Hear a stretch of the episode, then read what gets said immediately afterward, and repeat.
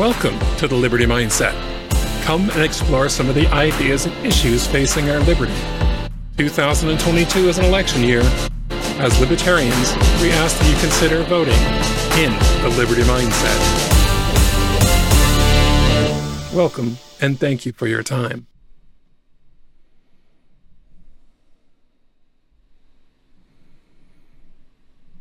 Well, that's very cool. I just found out that the new video feature shows everything flipped, so you can't read my hat.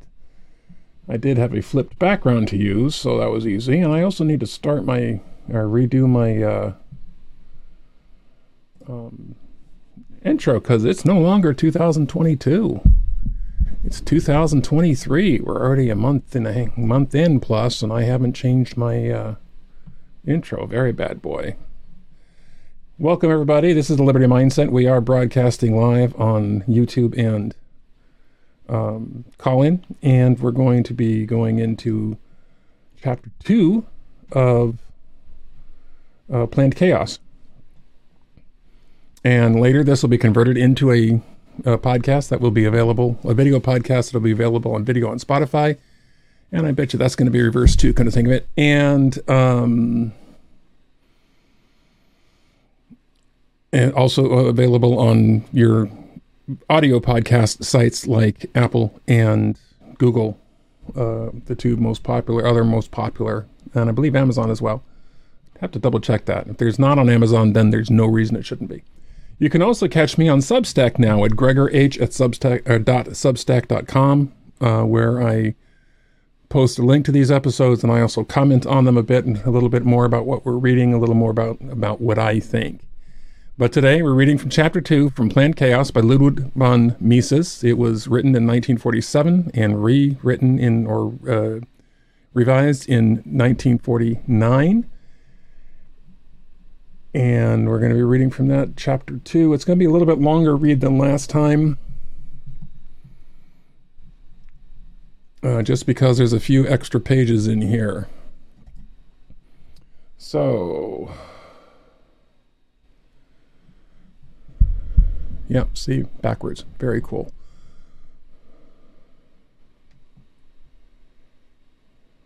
Yeah, they're going to have to fix that. Uh, I got to talk to them about that. We're going to just cut the video for now because that's kind of pointless. Okay, um, chapter two the dictatorial and anti democratic and socialist character of interventionism. Many advocates of interventionism are bewildered when one tells them that in recommending interventionism, they themselves are fostering anti democratic and dictatorial tendencies and the establishment of totalitarian socialism. They protest that they are sincere, believe believers and oppose tyranny and socialism. What they aim at is only an improvement of the conditions of the poor. They say they are driven by considerations of social justice in favor of fair distribution of income precisely because they are intent upon preserving capitalism and its political corollary of the superstructure vis a vis democratic government. What these people fail to realize is that various measures they suggest are not capable of bringing about the beneficial results aimed at. On the contrary, they produce a state of affairs which, from the point of view of their advocates, is worse than the previous state which they are designed to, to alter. If the government faced with this failure is first in of its first intervention is not prepared to undo its inter- interference with the market and to return to a free economy, it must add to its first measure more and more regulation and restrictions proceeding step by step on this way to finally reaches a point in which all economic freedom of, individ- of individuals has disappeared. Then socialism of the German pattern, the Zwangswirtschaft of the Nazis emerge. We have already mentioned the case of minimum wage rates. Let us illustrate this matter further by an analytic of the typical case of price control if the government wants to take take it uh, to make it I'm sorry, I'm not reading well today. If the government wants to make it possible for poor parents to give more milk to their children, it must buy milk of, of the, at the market price and sell it to those poor people with lo- a loss at a cheaper rate. the loss may be covered from the means collected by taxation. But if the government simply fixes the price of milk at a lower rate than the market, the results obtained will be uh, contrary to the aims of the government. The marginal producers will, in order to avoid loss, go out of business of producing and selling milk. There will be less milk available for the consumers, not more. This outcome is contrary to the government's intentions. The government interference because it considered milk as a vital necessity. It did not want to restrict its supply. Now the government has to face the alternative either to refrain from any endeavors to control prices or to add to its measure a second one, i.e., to fix the prices of the factors of production necessary for the production of milk. Then the same story repeats itself on a remote on a remoter plane. The government has again to fix the prices of the factors of production necessary for the production of those factors of production which are needed for the production of milk. Thus, the government has to go further and further fixing the prices of all the factors of production, both human, labor, and material, and forcing every entrepreneur and every worker to continue working at these prices and wages. No branch of the production can be omitted from this all around fixing of prices and wages and this general order to continue production. If some branches of production were left free, the result would be a shifting of capital and labor to them and a corresponding fall of the supply of the goods whose prices the government had fixed. However, it is precisely these goods which the government considers as especially important for the satisfaction and needs of its masses. But when this state of all around control of business is achieved, the market economy has been replaced by a system of planned economy, by socialism. Of course, this is not socialism of the immediate state management of every plant by government as in Russia, but the socialism of the German or Nazi pattern. Many people were fascinated by the alleged success of the German price control. They said, You have only to be brutal and ruthless as the Nazis, and you will succeed in controlling prices.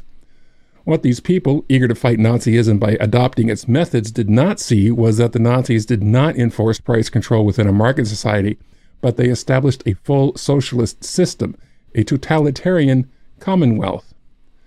Price control is contrary to the purpose of its limited to some co- commodities only. It cannot work satisfactorily within a market economy.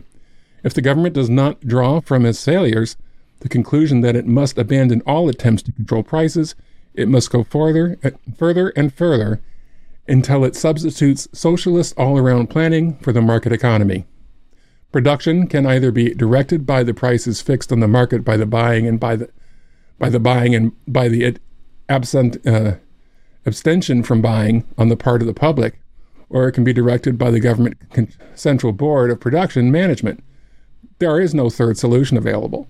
There is no third so- social system feasible, which would be neither market economy nor socialism. Government control of only a part of prices must result in a state of affairs which, without any exception, everybody considers an absurd as absurd and contrary to the purpose.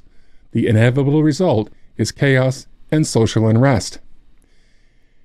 It is this that the economists have, it is this that the economists have in mind in referring to economic law and assertion of the interventionism is contrary to economic law. In the market economy, the consumers are supreme. Their buying and their absent, abstention from buying ultimately determine what the entrepreneurs produce and in what quantity and quality. It determines directly the prices of the consumer's goods and indirectly the prices of all producers' goods vis a vis labor and material factors of production. It determines the emergence of profits and losses and the formation of a state of interest. It determines every individual's income. The focal point of the market economy is the market, i.e., the process of the formation of commodity prices, wage rates and interest rates and their de- uh, derivatives, profits and losses, it makes all men in their capacity as producers responsible to the consumers. This dependence is direct with entrepreneurs, capitalists, farmers, and professional men, and indirect with people working for salaries and wages. The market adjusts the efforts of all those engaged in supplying the needs of the consumers or the wishes of those for whom they produce. The consumer, its subject production, to consumption. The market is a democracy in which every penny gives a right to vote. It is true that the various individuals have not the same power to vote. The richer man casts more ballots than the poorer fellow, but to be rich and to earn a higher income is, in the market economy, already the outcome of a uh, previous election.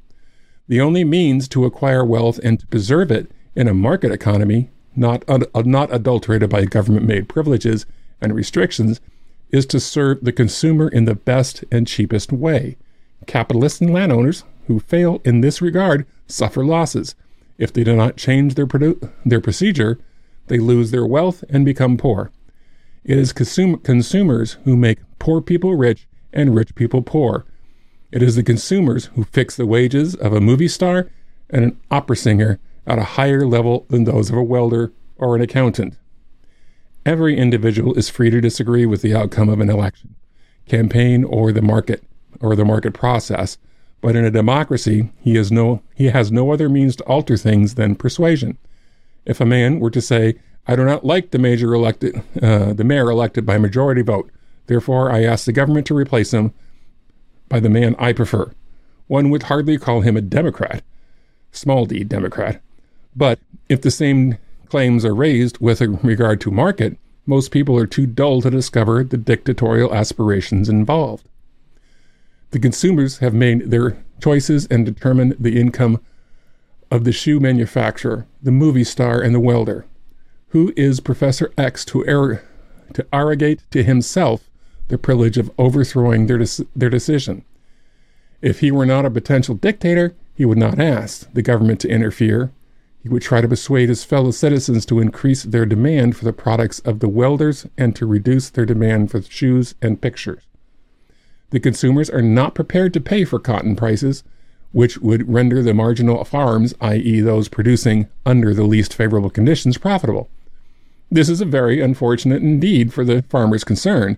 They must uh, discontinue growing cotton and try to irrigate, try to integrate themselves in another way into the whole production.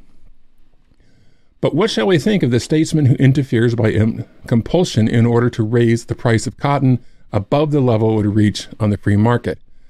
What the intervention aims to do is the substitution of a uh, police uh, is the substitution of police pressure for the choice of the consumers.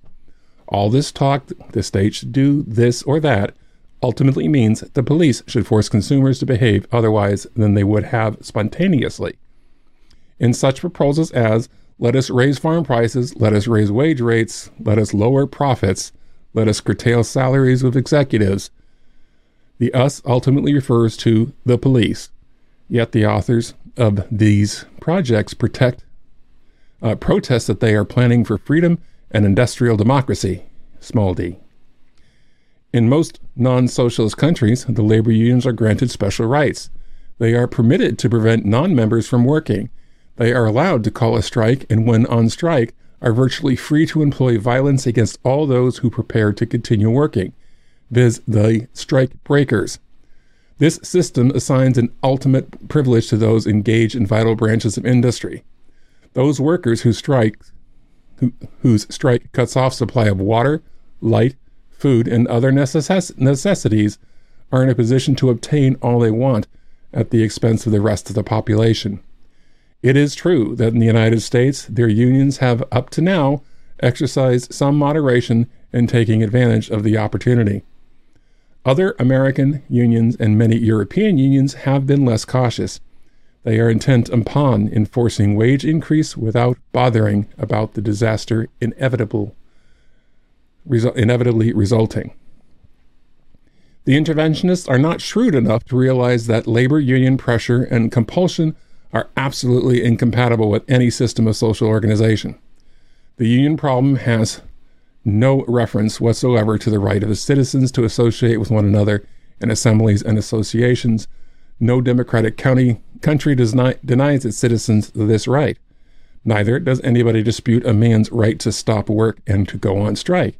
The only question is whether or not the unions should be granted the privilege of restoring with impunity to violence.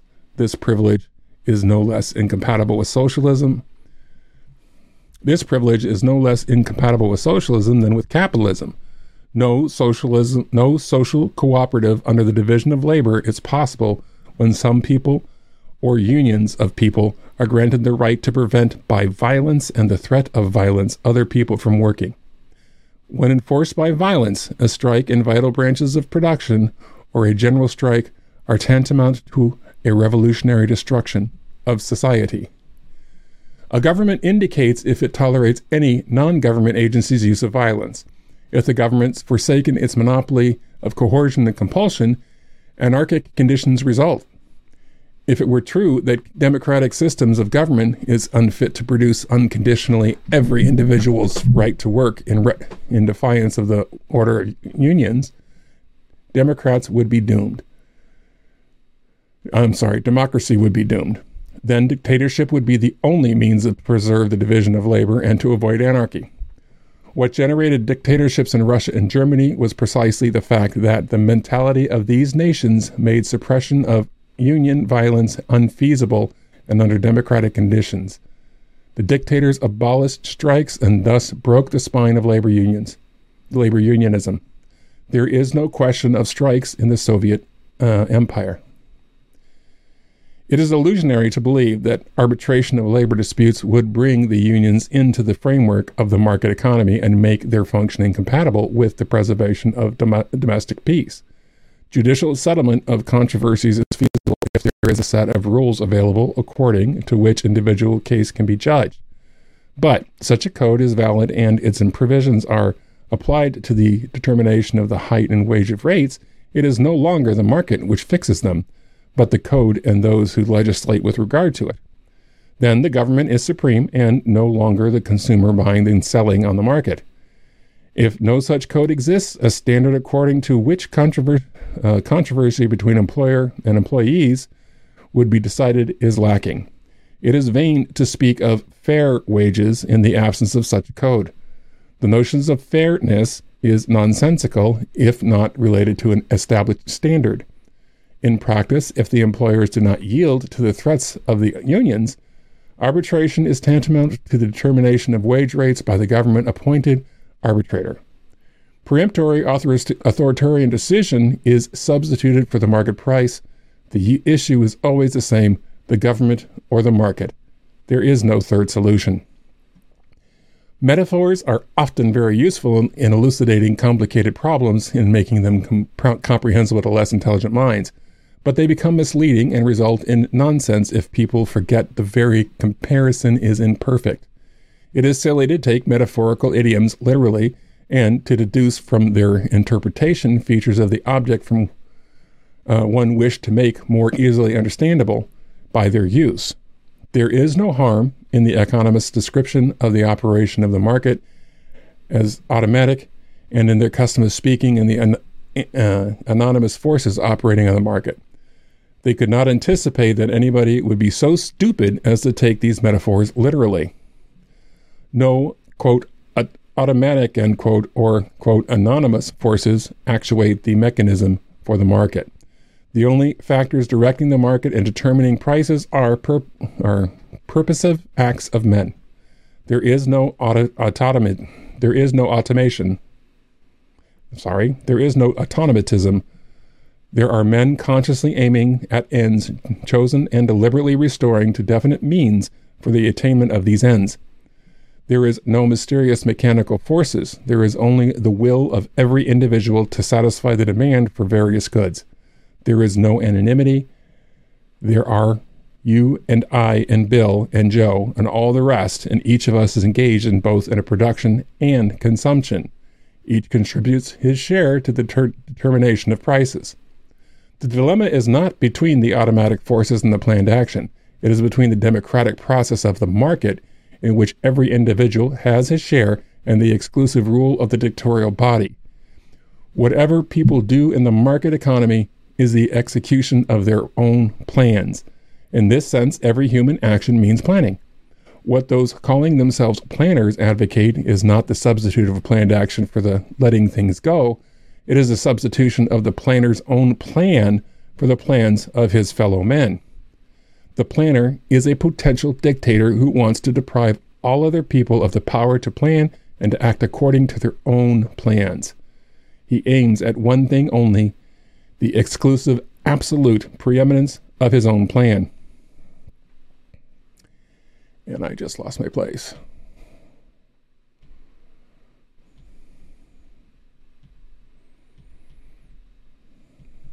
Very cool. Yes, now you see what happens when a reader loses his place using an electronic version.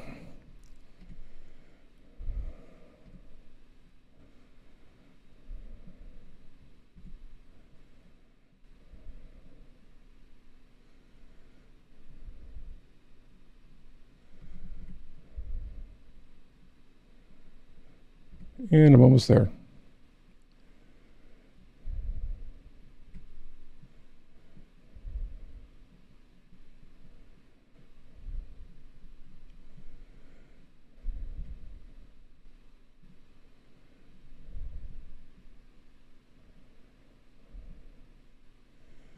Uh, let's see. It is less erroneous to declare the government that is not socialistic has no plan. Whatever a government does is the execution of a plan, i.e., a design. One may disagree with such plan, but one, mu- uh, one must not say it is not a plan at all. Professor Wesley C. Mitchell maintained that the British liber- uh, Liberal government planned to have no plan. However, the British government in the, in the free and uh, in the liberal age certainly had a definite plan. Its plan was private ownership of the means of production, free initiative and market economy. Great Britain was very prosperous indeed under this plan, which, according to Professor Mitchell, is, quote, no plan. The planners pretend that their plans are scientific and that they cannot be disagreed with in regard to them among well intended and uh, decent people. However, there is no such thing as a scientific ought.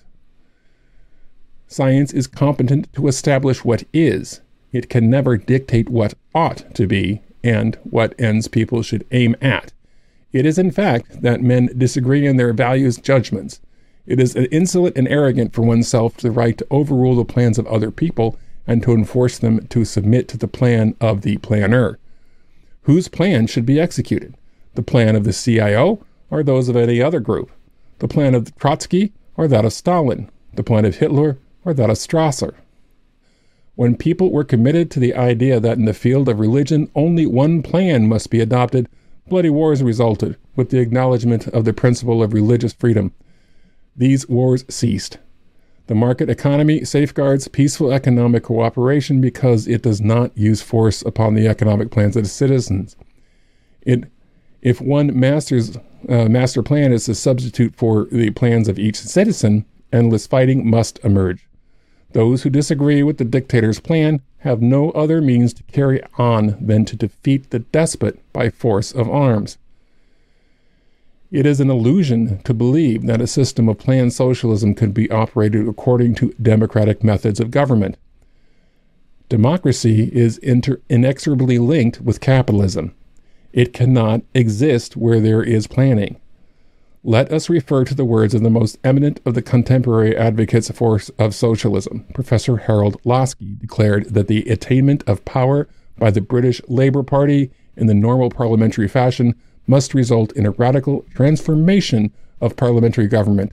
A socialist administration needs guarantees that it work uh, that its work of transforming would not be disrupted by repeal in the event of defeat of the polls. Therefore, the suspension of the Constitution is inevitable. How pleased would Charles and the First and George III have been if they had known the books of uh, Professor Laski? Sidney and Beatrice Webb, Lord and Lady Passfield, tell us that in quote in any corp- uh, corporate action, a loyal unity of thought is so important that if anything is to be achieved, public discussion must be suspended between the promulgation of the decision and the accomplishment of the risk, end quote. Whilst, quote, the works in progress, end quote, any expression of doubt or even fear of the plan will be successful, is, quote, an act of disloyalty or even treachery, end quote. Now, as a process of production never ceases and some work is always in progress and there is always something to be achieved, it follows that a socialist government must never concede any freedom of speech and that and the press. Quote, a loyal unity of thought, end quote. What is a high sounding cir- uh, circum, okay, good word, circumlocution of the idea of Philip II and the Inquisition. In his regard, another eminent admirer of the Soviets, Mr. T.G. Crowther, speaks without any reserve. He plainly declares that Inquisition is, quote, beneficial to science when it uh, protects a rising class, end quote, i.e., when Mr. Crowther's friends resort to it. Hundreds of similar dicta could be quoted. In the, in the Victorian age, when John Stuart Mill wrote his essay on liberty, such views as those held by Professor Laski, Mr. and Mrs. Webb, and Mr. Crowther were called reactionary. Today, they are called progressive and liberal. On the other hand, people who oppose the suspension of parliamentary government and the freedom of speech and the press and the establishment of inquisition are scorned as, quote, reactionaries, end quote, as economic royalists, and as fascists. Those interventionists who consider the interventionism as a method of bringing about full socialism step by step are at least consistent. If the measure adopted to, uh, if the measure adopted fail to achieve the beneficial results expected and end in disaster, they ask for more and more government interference until the government has taken over the uh, direction of all economic activities. But those interventionists who look at interventionism as a means of improving capitalism, thereby prever- uh, preserving it, are utterly confused. In the eyes of these people, all the understanding and desirable effects of government interference with businesses are caused by capitalism. The very act that a governmental measure has brought about a state of affairs which they dislike is for them a justification of further measures. They fail, for instance, to realize that the role monopolistic scheme that the role monopolistic schemes play in our times is the effect of government interference, such as tariffs and patents. They advocate government action for the prevention of monopoly. One would hardly imagine a more unrealistic idea. For the governments whom they ask to fight monopoly are the same governments who are devoted to the principle of monopoly. Thus, the American New Deal government embarked upon a, a thorough, going monopolistic organization of every branch of American business by the National Retail Act and aimed at organizing American farming as a vast monopolistic scheme restricting farm output for the sake of subst- substituting monopoly prices for the lower market prices. It was a it was a party to various international commodity control agreements, an undisguised aim which was to establish international monopolies of various commodities. The same is true of all other governments. The Union of Soviet Socialist Republics was also a part of the, some of these in intergovernmental monopolistic conventions. It is repugnance of collaboration with the capitalistic countries was not so great as to cause it to miss any opportunity for fostering a monopoly. The pro- program of the self contradictory interventionism is dictatorship, supposedly to make people free, but the liberty it supports to advocate is liberty to do the quote right thing, i.e., the things they themselves want to be done. They are not only ignorant of the economic problem involved, they lack the faculty of logical thinking. The most absurd justification of interventionism is provided by those who look upon the conflict between capitalism and socialism as if it were a contest over the distribution of income. Why should not the uh, propertied classes be more compliant? Why should they not accord to the poor workers a part of their ample revenues?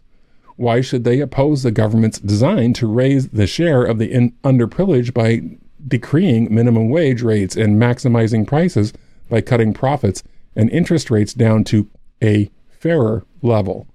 Pliability in such matters, they say, would take the wind from the sails of the radical revolutionaries and preserve capitalism. The worst enemies of capitalism, they say, are those intransient doctrina- uh, doctrinaries whose excessive advocacy of economic freedom, of laissez faire, and Manchesterism renders vain all attempts to come to a compromise with the claims of labor. These adamant reactionaries are alone responsible for the bitterness in contemporary party strife and the implacable hatred it generates. What is needed in the sub, uh, substitution of a constructive program for the purely negative attitude of the economic royalists and of course, constructive, is in the eyes of these people only interventionism. However, this mode of reasoning is entirely vicious. It takes for granted that the various measures of government interference and in businesses will attain those beneficial results which they advocates, advocates expected from them. It blithely disregards all the economics. Uh, it blithely disregards all that economics says about their futility in attaining the, the ends sought and their unavoidable and undesirable consequences.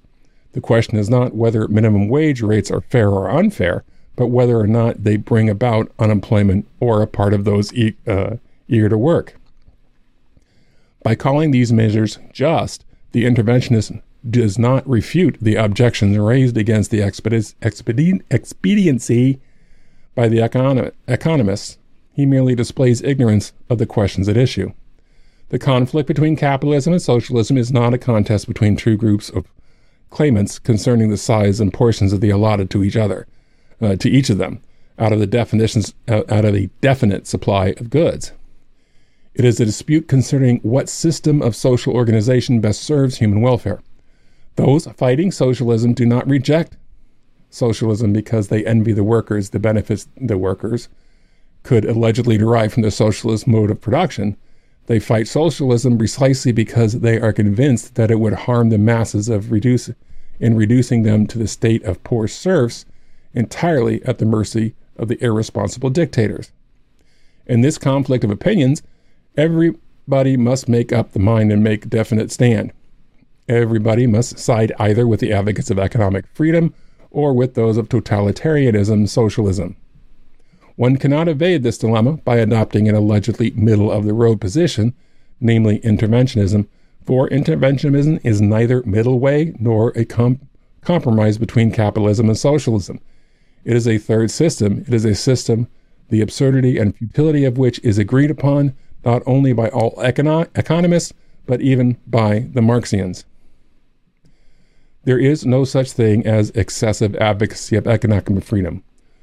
On the one hand, production can be directed by efforts of each individual to adjust their conduct so as to fill the most urgent wants of the consumers in the most uh, appropriate way. This is the market economy. On the other hand, production can be directed by authoritarian decree. If these decrees concern only from some isolated items of the economic structure, they fail to attain the ends sought and their own advocates do not like their outcomes. If they come up with an all around regimentation, they mean totalitarian socialism. Men must choose between market economy and socialism. The state can preserve the market economy in protecting life, health, and private property against violent or fraudulent aggression, or it can itself control the conduct of all production activities. Some agency must determine what should be produced. If it is not the consumers by means of demand and supply on the market, it must be the government by compulsion. Okay, and that concludes chapter two on the lovely joys of capitalism.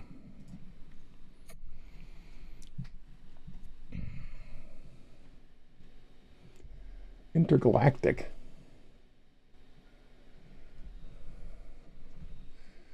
Thank you. Yes, I'm a big intergalactic fan. Um, so capitalism can't be regulated. As soon as you do, it turns into something else. Um, it's a uh, cry and shame we haven't learned that yet. Uh, the book talks about the National uh, Retail Act. Um, the book abbreviated that as the NRA. I chose to read out the full name because, well, we have a different thought of the NRA right now. Um, but I don't know if anybody knows their history well enough. But uh, Woodrow Wilson worked really hard at trying to get prices dictated to a certain level, and all it did was exacerbate and cause uh, the Great Depression. Um, we find, you know, fruits and vegetables being destroyed, people starving. It just makes no sense. And we've tried it over and over again uh, to make things right through legislation. And the sad part is we can't do that. Uh, couple of events coming up. On Monday, I'm speaking with Dr. Jason Dean. Um, this fellow I tried to have a conversation with and had some technical issues.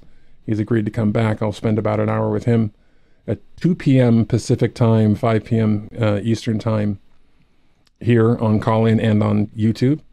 And also, uh, then Wednesday, next Wednesday, I will do chapter three, which is called Socialism and Communism from the book. So we'll take a little look at both of those things. So, those of you who've joined me today, thank you very much for coming. Um, no callers in the queue, so I will go ahead and bid farewell after my 30 minute read. Thanks everybody for joining me, and remember seek the truth and stay curious.